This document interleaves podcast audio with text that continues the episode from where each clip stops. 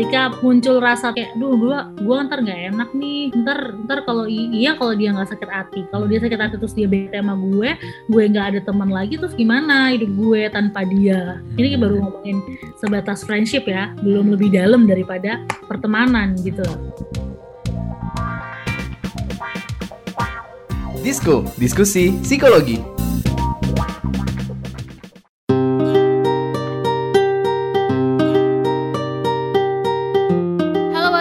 Selamat datang kembali di podcast Disco, diskusi psikologi persembahan Into the Light Indonesia. Hapus stigma, peduli sesama, sayangi jiwa.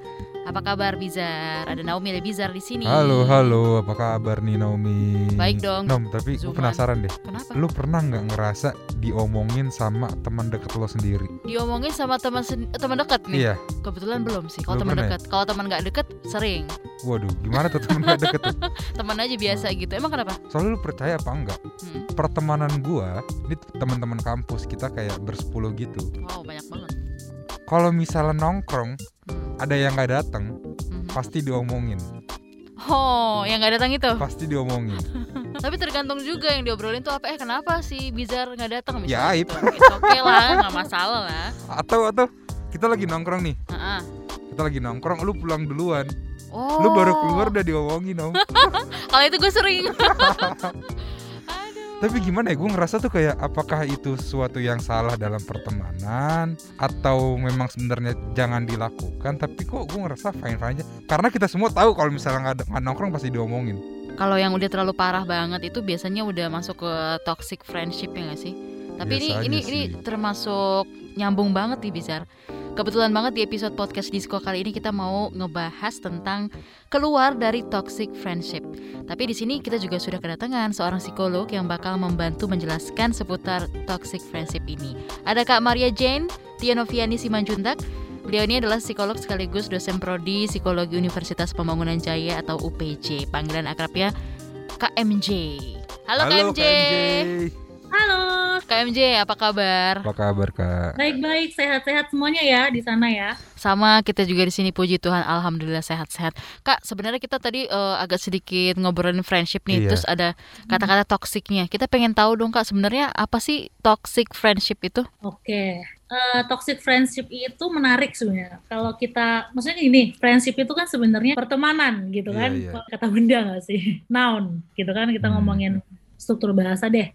Terus tiba-tiba ditambahin namanya namanya toxic. Toxic itu kan kalau kita lihat dari literasinya adalah artinya racun ya, beracun. Eh, berarti kan dari konotasinya pasti sudah pasti negatif, Iya. gitu. Toxic friendship apa? ketika sesuatu udah ditambahin toksik berarti ada hal-hal yang seharusnya tidak dilakukan tapi dilakukan. Simpelnya seperti itu sederhananya, Hmm. ya kan? Hal-hal yang em, contohnya seperti orang yang berteman tapi tidak seimbang gitu loh. Kita kalau berteman tujuannya apa sih sebenarnya? Em, berbagi Hmm. satu ya. Terus bertukar pikiran ya kan, diskusi.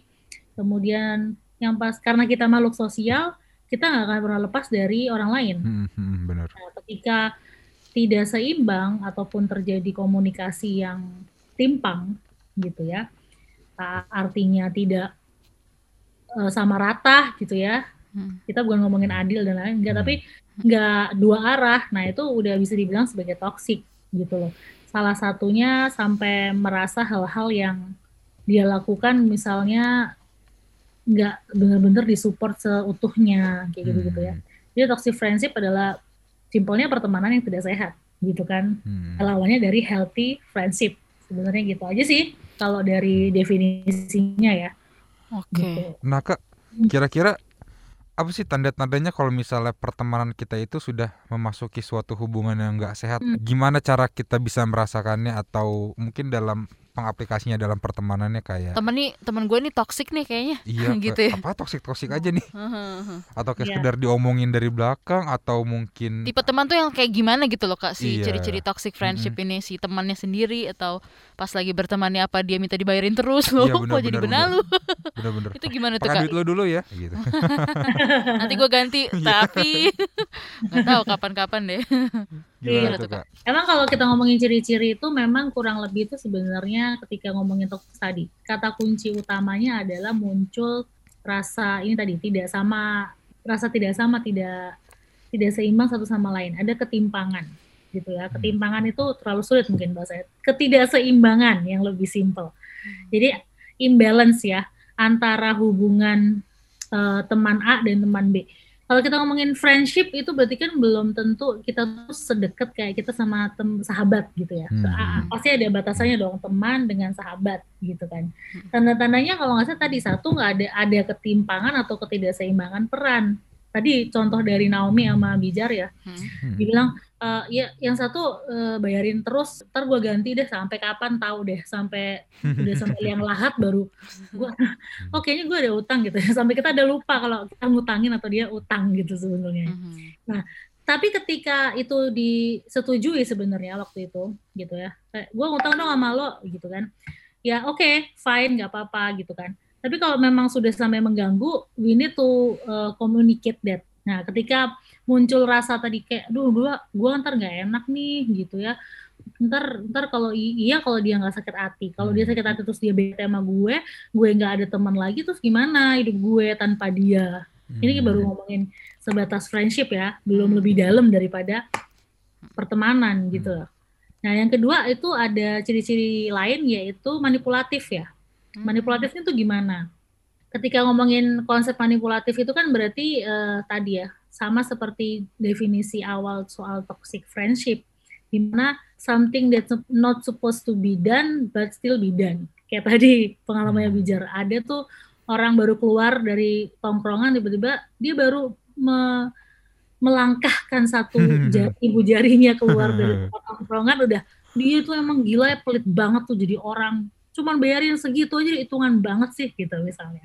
Hmm. Nah, kadang-kadang kita uh, we can control that kadang-kadang gitu ya, apalagi uh, kalau udah rame-rame kayak hmm. gitu.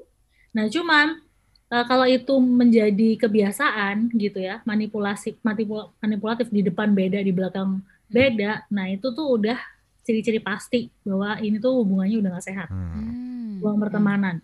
Yang kedua, ke selanjutnya adalah uh, ketidakpercayaan curigation kalau istilah saya ya curiga mulu gitu ya kayak kita tuh kalau ini loh ketika kita berteman itu kita akan memproyeksikan siapa diri kita sebenarnya hmm. gitu itu adalah konsep yang selalu saya bagikan dengan klien-klien saya ataupun mahasiswa saya uh, kalau misalnya kamu itu ingin diperlakukan baik maka you need to do that first.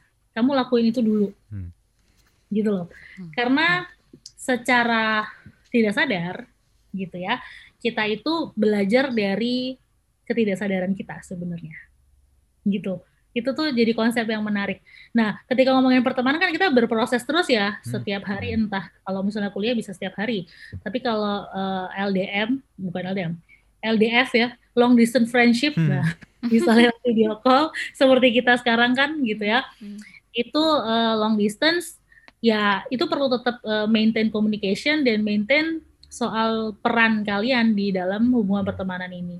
Ada kalanya satu jatuh, satu sukses ya kita harus bahu membahu, uh, simbiosis mutualisme gampangnya. Itu sih kurang lebih tanda-tandanya. Jadi mungkin uh, kalau temannya posesif juga tuh termasuk udah gak sehat sih ya. Gimana tuh temen posesif tuh? Ada, Bo. Jadi dia pengen wah ngintilin terus kalau itu langsung dia baper, ada ya? ngambek, ya? kelar ya? pertemanannya. ada itu itu termasuk uh, udah gak sehat juga ya hmm. Kak MG ya? Iya, posesif dalam artian dia hanya ingin waktu kita untuk dia gitu iya, kan ya. Iya, betul, iya. betul. Ya nggak bahkan mungkin nggak cuma waktu ya perhatian waktu kemudian hmm, temenan tuh harus sama dia aja itu ya, kan ada tuh harus sama dia gitu. aja gitu kan nanti hmm. kalau enggak dia akan melakukan hal-hal yang unpredictable misalnya ntar kalau lo nggak ke sini gue terjun nih dari kamar gue padahal wow. kamarnya dari depan ke taman gitu misalnya sok atau ya silakan tapi kan nanti ya kan sebenarnya kenapa sih seorang teman tuh bisa memperlakukan temannya dengan toxic gitu hmm. ada nggak uh, faktor psikologis dari orang itu sendiri yang mempengaruhi perilakunya dia. Atau emang orang ya. yang nyebelin aja gitu. nah, kalau kita ngomongin uh, penyebab orang itu bisa jadi hmm. pelaku toksik ya, itu pasti akan sangat erat kaitannya dengan kondisi psikologis. Karena kan manusia itu terdiri dari uh, faktor bukan faktor dari bagian biologis gitu ya secara umum ya tubuh kita organ kita gitu. Yang kedua yang buat kita bertahan sampai sekarang gitu kan dengan situasi pandemi juga kondisi psikologis kita. Hmm. selain kondisi finansial gitu ya. Jadi sebenarnya sektor-sektor itu tadi tidak bisa lepas dari sektor psikologis. Jadi ketika pertanyaannya ada nggak sih faktor psikologis pasti ada dong. Karena manusia itu isinya psikologi itu adalah ilmu tentang perilaku manusia, maka pasti uh, sangat erat kaitannya gitu ya.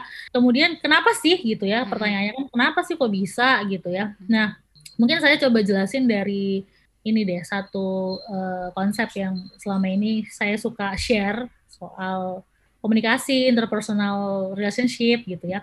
Nah, di dalam kita bersosialisasi sebenarnya manusia itu punya tiga kecenderungan gitu ya. Yang pertama adalah kecenderungan untuk be with people. Jadi kayak ya udah bijar tuh nggak bisa kalau sendi nggak nggak rame-rame gitu ya. Hmm. Jadi kayak selalu bareng sama orang gitu kan.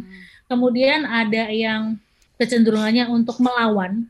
Melawan dalam artian nanti kebutuhan dia yang sangat besar adalah be a dominant person, be an aggressive person gitu ya. Nanti ini juga akan sangat berkaitan dengan bagaimana cara dia berkomunikasi dalam hubungan interpersonal Hmm. atau hubungan sosial lah kasarannya ya. Dan yang terakhir adalah orang yang kecenderungannya withdraw, withdraw atau apa? Menghindar ya, Hmm. gitu ya. Jauh-jauh deh temenan sih, tapi kan kita selalu ada ya di dalam satu kelompok tuh satu orang yang kayak ah enggak, gua enggak ikut dulu deh. Gitu Ada, ya. ada. Ada. Kalau enggak, ya. kalau enggak jangan diajak tuh yang itu tuh. Pokoknya Nggak dia kalau dia ada gitu. pasti ada sih di Iya, iya, iya, setiap iya, iya. pertemanan gitu. Pasti ya. ada ya. Mm-mm. Dan pasti ada juga yang eh, such eh, leader for us gitu kayak Dominan dia- gitu ya, Kak. alfanya ya alfa. dominan alfa alfa ya alfa Hmm. gitu kan selalu dia yang ngambil keputusan dia yang selalu berinisiatif gitu dan ada juga yang ya udah deh gue ngikut lo aja deh selalu deh wah oke deh sama lo nah dari kecenderungan kecenderungan ini itu udah kecenderungan istilahnya dasar sebagai seorang manusia diciptakan oleh eh, yang maha kuasa gitu ya nah itu nanti kan akan dipengaruhi tuh oleh lingkungan Hmm. lingkungan apa yang pertama pasti dipengaruhi oleh lingkungan ke keluarga Mhm. gitu ya. Kenapa kok harus keluarga Mbak? Eh Kak yang dibahas gitu ya. Ya karena waktu kita disebut sebagai seorang manusia, lingkungan sosial pertama utama kita adalah keluarga. Jadi kalau ngomongin friendship ya pasti akan nempel juga nanti dengan keluarga gitu ya. Nah kecenderungan tadi itu bisa berkembang. Bisa jadi orang itu ya tadi be a yes man, a people pleaser Hmm. gitu ya sebutan gaholnya ada yang super dominan, super agresif, eh, ada yang tadi. Sehingga ketika turun ke lapangan gitu ya, lepas dari lingkungan sosial pertama yaitu keluarga, dia em, akan berusaha untuk adapt. Manusia itu dinamis sehingga akan selalu berubah sesuai dengan perubahan situasi kondisi seperti kita di COVID ini juga kan Hmm. sekarang gitu ya. Akhirnya selain itu tadi berkembang, pengaruh dari kepribadian dan juga pengalaman pengalaman atau event yang dia alami itu pasti akan mempengaruhi bagaimana kecenderungan agresif tadi, kecenderungan be a yes man atau enggak itu berkembang. Orang-orang yang melakukan toxic, apakah orang yang tadi yes man itu nggak bisa toxic? Bisa loh. Pada akhirnya bisa loh. Hmm. Cuma orang yang dominan aja, kayak yang lu sih bego lu gitu aja gak bisa. Gini gue aja deh gitu ya. Ada yang memang bisa frontal itu mengatakan sesuatu orang-orang yang uh, tadi menghindar itu sebenarnya juga bisa jadi toksik. Buktinya kalian juga nggak suka kan kalau ada orang yang kayak gitu. Udahlah dia nggak seru tuh, nggak nggak enak nih Hmm, hmm. kalau sama dia kayak gitu. Jadi nggak seimbang gitu ya Iya. antara satu teman yang ke lainnya gitu ya, Kak. Iya, selalu ada ketidakseimbangan dan dia kenapa kok sampai gitu? Karena ada imbalance sebenarnya di dalam dirinya. Yang itu terproyeksi. Seperti yang tadi saya bilang di depan bahwa dibilang sebelumnya bahwa kita itu memproyeksikan apa yang kita punya. Hmm. Ketika kita nggak punya cara komunikasi yang oke, kita merasa tidak seimbang dengan diri kita, maka itu pun yang akan tercermin ke dalam pertemanan. Hmm. Itu sih kenapanya. Karena bisa panjang nih kalau ngomongin kenapa, kita Iya, bisa iya, iya. satu semester nih. Kita juga pengen tahu kira-kira menurut KMJ nih gimana caranya gitu ya bisa keluar dari toxic friendship. Hmm. Tapi nanti dulu kita bakal lanjutin. Kita akan break sebentar setelah yang satu ini. Disko, diskusi psikologi. Oke Google, cariin apa yang lagi trending sekarang dong. Yang lagi viral, yang lagi hits. Aduh kamu ini tahunya cuma nyur doang. Lah, dia nolak. Aku bilangin Siri nih. Ya sudah-sudah jangan ngambek dong. Kamu cukup buka KBR Prime titik ide, lalu cari what's trending. Semua dibahas tuntas dengan narasumber yang kredibel, jadi bisa buat referensi kamu. Wah iya nih, keren banget ya. Setiap hari lagi. Betul, dari Senin sampai Jumat. Jangan lupa hanya di KBR Prime titik ide atau di aplikasi podcast lainnya. Makasih ya Mbah Google. Hei kamu ini, saya masih gadis, kenapa dipanggil Mbah? KBR Prime, podcast for curious mind. Anda sering gelisah, tidak bisa tidur nyenyak, selalu merasa ada yang merasuki pikiran Anda. Ini bukan iklan horor atau cerita seram, tapi kalau Anda mengalami hal seperti itu, Anda pasti ketinggalan berita terupdate yang lagi ramai diperbincangkan. Gak mau kan dibilang ketinggalan berita?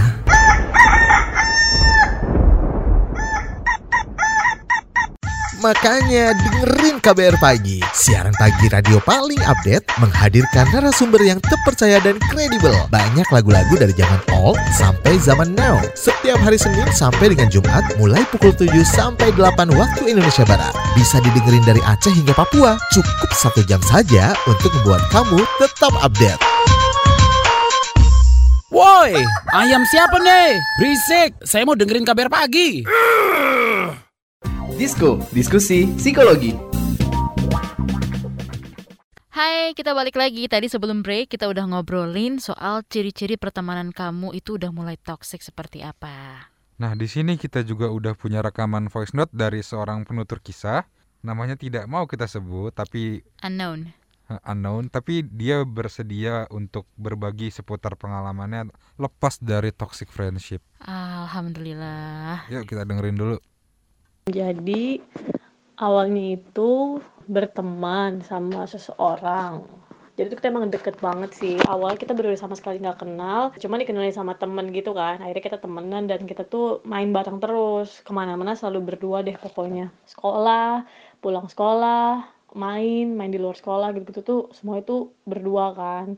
Udah sampai deket banget, sampai nginep-nginep, sampai pokoknya ke mana-mana berdua deh.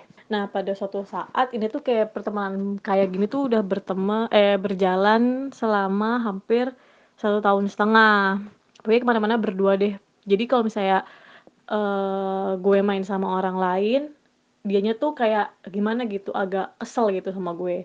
Nah, pada saat itu sebenarnya semuanya baik-baik aja sih. Sampai ada suatu saat di mana kayak udah capek aja gitu kalau berteman sama orang lain tuh dianya marah, dianya jadi kayak kesel gitu sama gue. Padahal gue juga nggak punya teman lagi selain dia gitu yang bener-bener deket kan. Jadi akhirnya ngerasa kayak duh gimana ya caranya supaya nggak terlalu close gitu deh sama dia. Di satu sisi gue juga nggak punya teman lain selain dia. Dan dia juga ini tuh apa ya selalu harus harus diturutin lah maunya. Misalnya mau ke A ya kita harus ke A. Mau ke B kita harus ke B. Pokoknya bener semua yang dia mau tuh harus diturutin. Kalau nggak dia bakal marah. Nah, pada suatu hari, kayaknya udah capek banget juga gitu kan. Kayak pengen deh punya berteman tuh sama banyak orang gitu. Banyak kenalan, banyak banyak komunikasi sama orang luar juga. Nah, udah kayak gitu pada suatu hari kayak udah capek banget dan akhirnya ya udah milih pergi gitu aja. Maksudnya kayak ya udahlah pada pada kali itu tuh bener-bener nggak ngikutin kemauan dia dan dia bener-bener langsung kayak marah. Ya udah akhirnya kita kayak diam-diaman juga kayak bingung gitu loh kayak awkward. Gimana ya cara supaya baikan dia? Habisan bingung gitu loh. Dia marah gue juga kayak ngerasa agak sedikit lega gitu karena bisa kayak lepas dari dia gitu. Nah sampai sekarang sih eh sebenarnya baik-baik aja. Cuman emang kita nggak main dan nggak sedekat banget kayak dulu tapi hubungannya tetap baik tetap kenal lah saling kenal gitu. Nah, buat kamu yang ingin berbagi kisah dengan podcast Disco, eh, bisa kirim ke email melalui podcast at kbrprime.id. Oke, KMJ kita lanjut lagi ya. Kak, tadi kan kita sempat uh, ngobrolin dampaknya bagi seseorang itu seperti apa Hmm. yang ada dalam hubungan pertemanan yang toksik. Nah, ini sekarang kita mau tanya gimana caranya supaya bisa keluar dari lingkaran pertemanan yang Iya. toksik? Apa harus sampai putus hubungan kayak putus hubungan sama pacar gitu? Sampai blok-blokan, Iya, gimana tuh blok Kak? kontak. Wow, bizarre style. Enggak kalau teman mah nggak pernah gue. Oh, gitu. Ya, kalau mem soal keluar, namanya keluar tuh kan pasti ada, akan ada kemungkinan untuk lepas, gitu ya. Sehingga kalau ditanya caranya pasti ada dua pilihan ya. Kita mau fight or flight. Kita mau tetap berjuang atau kita mau ya udah gua em, pergi dari lingkungan ini. Kalau memang mau fight, dua-duanya ada res- resikonya, gitu kan. Kalau dari fight kita pasti akan satu eh, fight yang paling pertama kita lakuin adalah fight dengan diri sendiri. Kenapa? Kayak misalnya ngadepin temen yang tadi ya suka gosip gitu kan. Kita kan jadi kadang-kadang mengalami bener nggak ya gue kayak gitu misalnya. Jadi ragu sama diri sendiri misalnya muncul keraguan bahwa penjangan yang dia katain bener ya, yang dia bilang kayaknya bener dah menurut orang kayak begitu dah gitu ya. Itu pasti ada perjuangan itu dulu sebelum akhirnya kita kuat atau mampu untuk gue tuh nggak kayak gitu loh. Kita kan udah temenan 10 tahun nih, kenapa sih lu tega banget ngomong kayak gitu? Misalnya. Misalnya kayak gitu. Nah, itu fight berarti kita eh, confront ya. Kita confront. Ketika confront itu gimana caranya ya ngobrol aja biasa. Cuman memang biasanya hal-hal yang membuat jadi rumit adalah kebiasaan komunikasi manusia Indonesia gitu ya.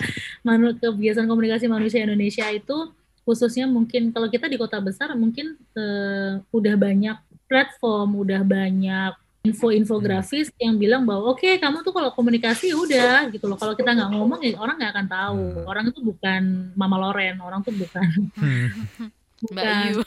Mbak Yu ya kan? Aduh. kalau nggak diomongin ya nggak bakal ini nggak bakal apa ketahuan gitu loh. Hmm. pasti itu yang akan jadi masalah kedua gitu loh. Ketiga masalah dengan dia dong dengan orangnya gitu. Jadi sebelum kita fight for this relationship Hmm. fight for this friendship ada dua dulu gitu. Satu per, perdebatan dengan beneran gak ya gue kayak gitu? Kedua gimana nih kita mau ngomong ke orang itu? Yang ketiga ini yang paling susah juga sebenarnya. Tiga tiganya susah sih nggak ada. There's no eh, apa tuh jalan tol kalau udah ngomongin konflik ya nah kalau flight tadi ya udah em, kita mungkin itu jadi salah satu cara untuk berjuang tapi kita memilih untuk meredakan dulu. Jadi suasana itu kan perlu eh, diredakan dulu ya.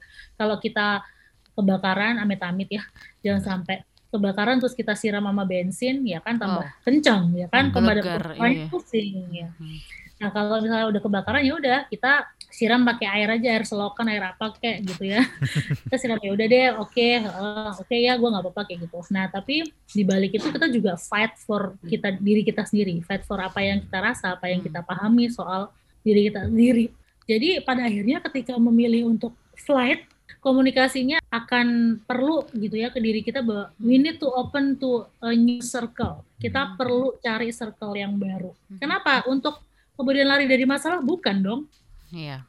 bukan lari Iya, dari iya, benar. masalah. Tapi we need another opinion gitu ya.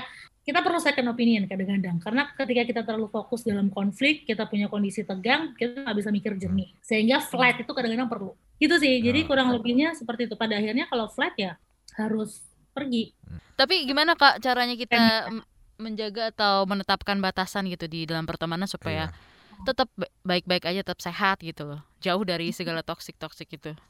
Ya itu tadi batasan itu kalau sama teman harusnya lebih gampang dibandingin sama pacar, ya.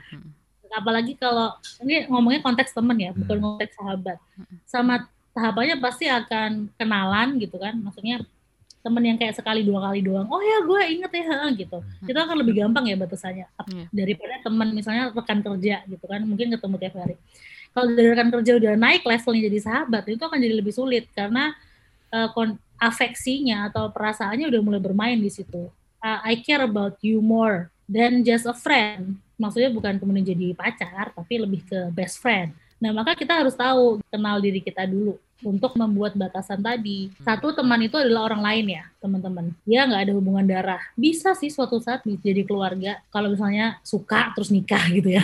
Hmm. Atau mungkin adiknya terus kita suka dan lain-lain. Pokoknya ada hubungan begitulah. Nah, kita perlu tahu bahwa ya kita hanya bisa membantu sebisa kita. Jangan sok mau bantu terlalu dalam sampai kita terabaikan. Kita harus ukur dulu, gue bisa nggak ya kalau gue begitu sama dia. Kalau gue dirugiin, gue malah jadi toksik buat dia. Ketika kita udah punya kesadaran untuk kenalan sama batasan diri kita, batasan kemampuan kita, kita akan bisa menjaga pertemanan yang sehat tadi. Jangan terlalu drowning, jangan terlalu dalam dalam situasi pertemanan. Itu akan lebih bermasalah kalau sama orang-orang yang mungkin punya pengalaman-pengalaman buruk sebelumnya tentang hubungan interpersonal. Dan yang paling penting, teman boleh, tapi sediakan waktu prioritas untuk diri sendiri juga setiap hari bukan seminggu sekali setiap hari apa caranya nah itu mungkin bisa dibahas di, di podcast selanjutnya kali ya bisa panjang Mantap. juga tuh Wah, gitu seru banget ngobrol sama KMJ hari ini dan kalau dari perbincangan barusan dengan KMJ gimana perasaan lo Bizar sekarang? Gimana ya? Kalau gue sih sebenarnya dari dulu punya prinsip sendiri. Menurut gue seorang teman gak perlu disebut jadi teman buat jadi teman kita ngerti nggak? Enggak.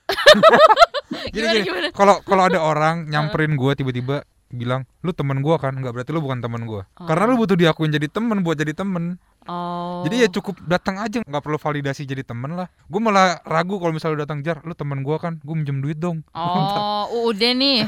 iya jadi ya lu nggak perlu manggil-manggil gue temen lah buat jadi temen Oh, cukup gitu. lu ada gue pasti anggap lu temen kok cek gitu Asik.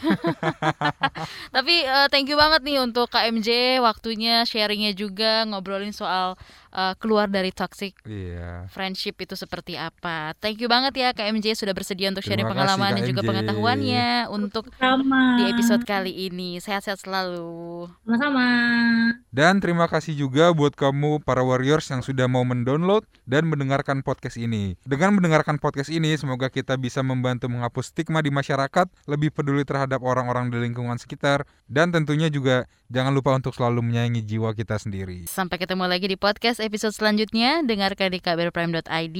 Gue Naomi. Gue Bijar. Pamit undur diri dulu. Dadah. Disko, diskusi psikologi.